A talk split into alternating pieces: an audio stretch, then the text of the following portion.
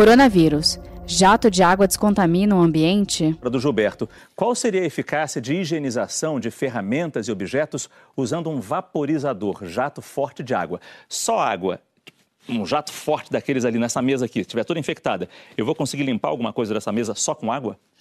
A água em si, não. A água em fortes, é, altas temperaturas, ela poderia ser um mecanismo de fazer essa tentativa de é, descontaminação.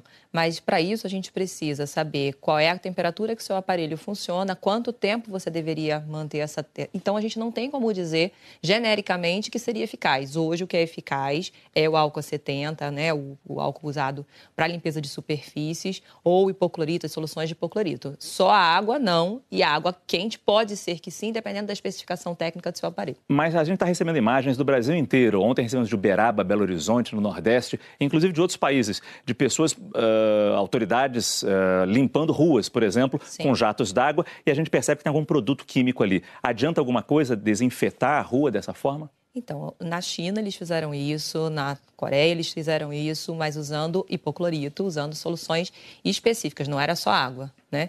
Então, a ideia é desestabilizar o vírus. O vírus, o que, que, que, ele tem? Ele tem uma camadinha de gordura. É importante as pessoas entenderem, né? Ele tem uma camada de gordura e essa camada de gordura externa é que faz com que ele consiga sobreviver no ambiente, digamos assim. Ele se estabiliza.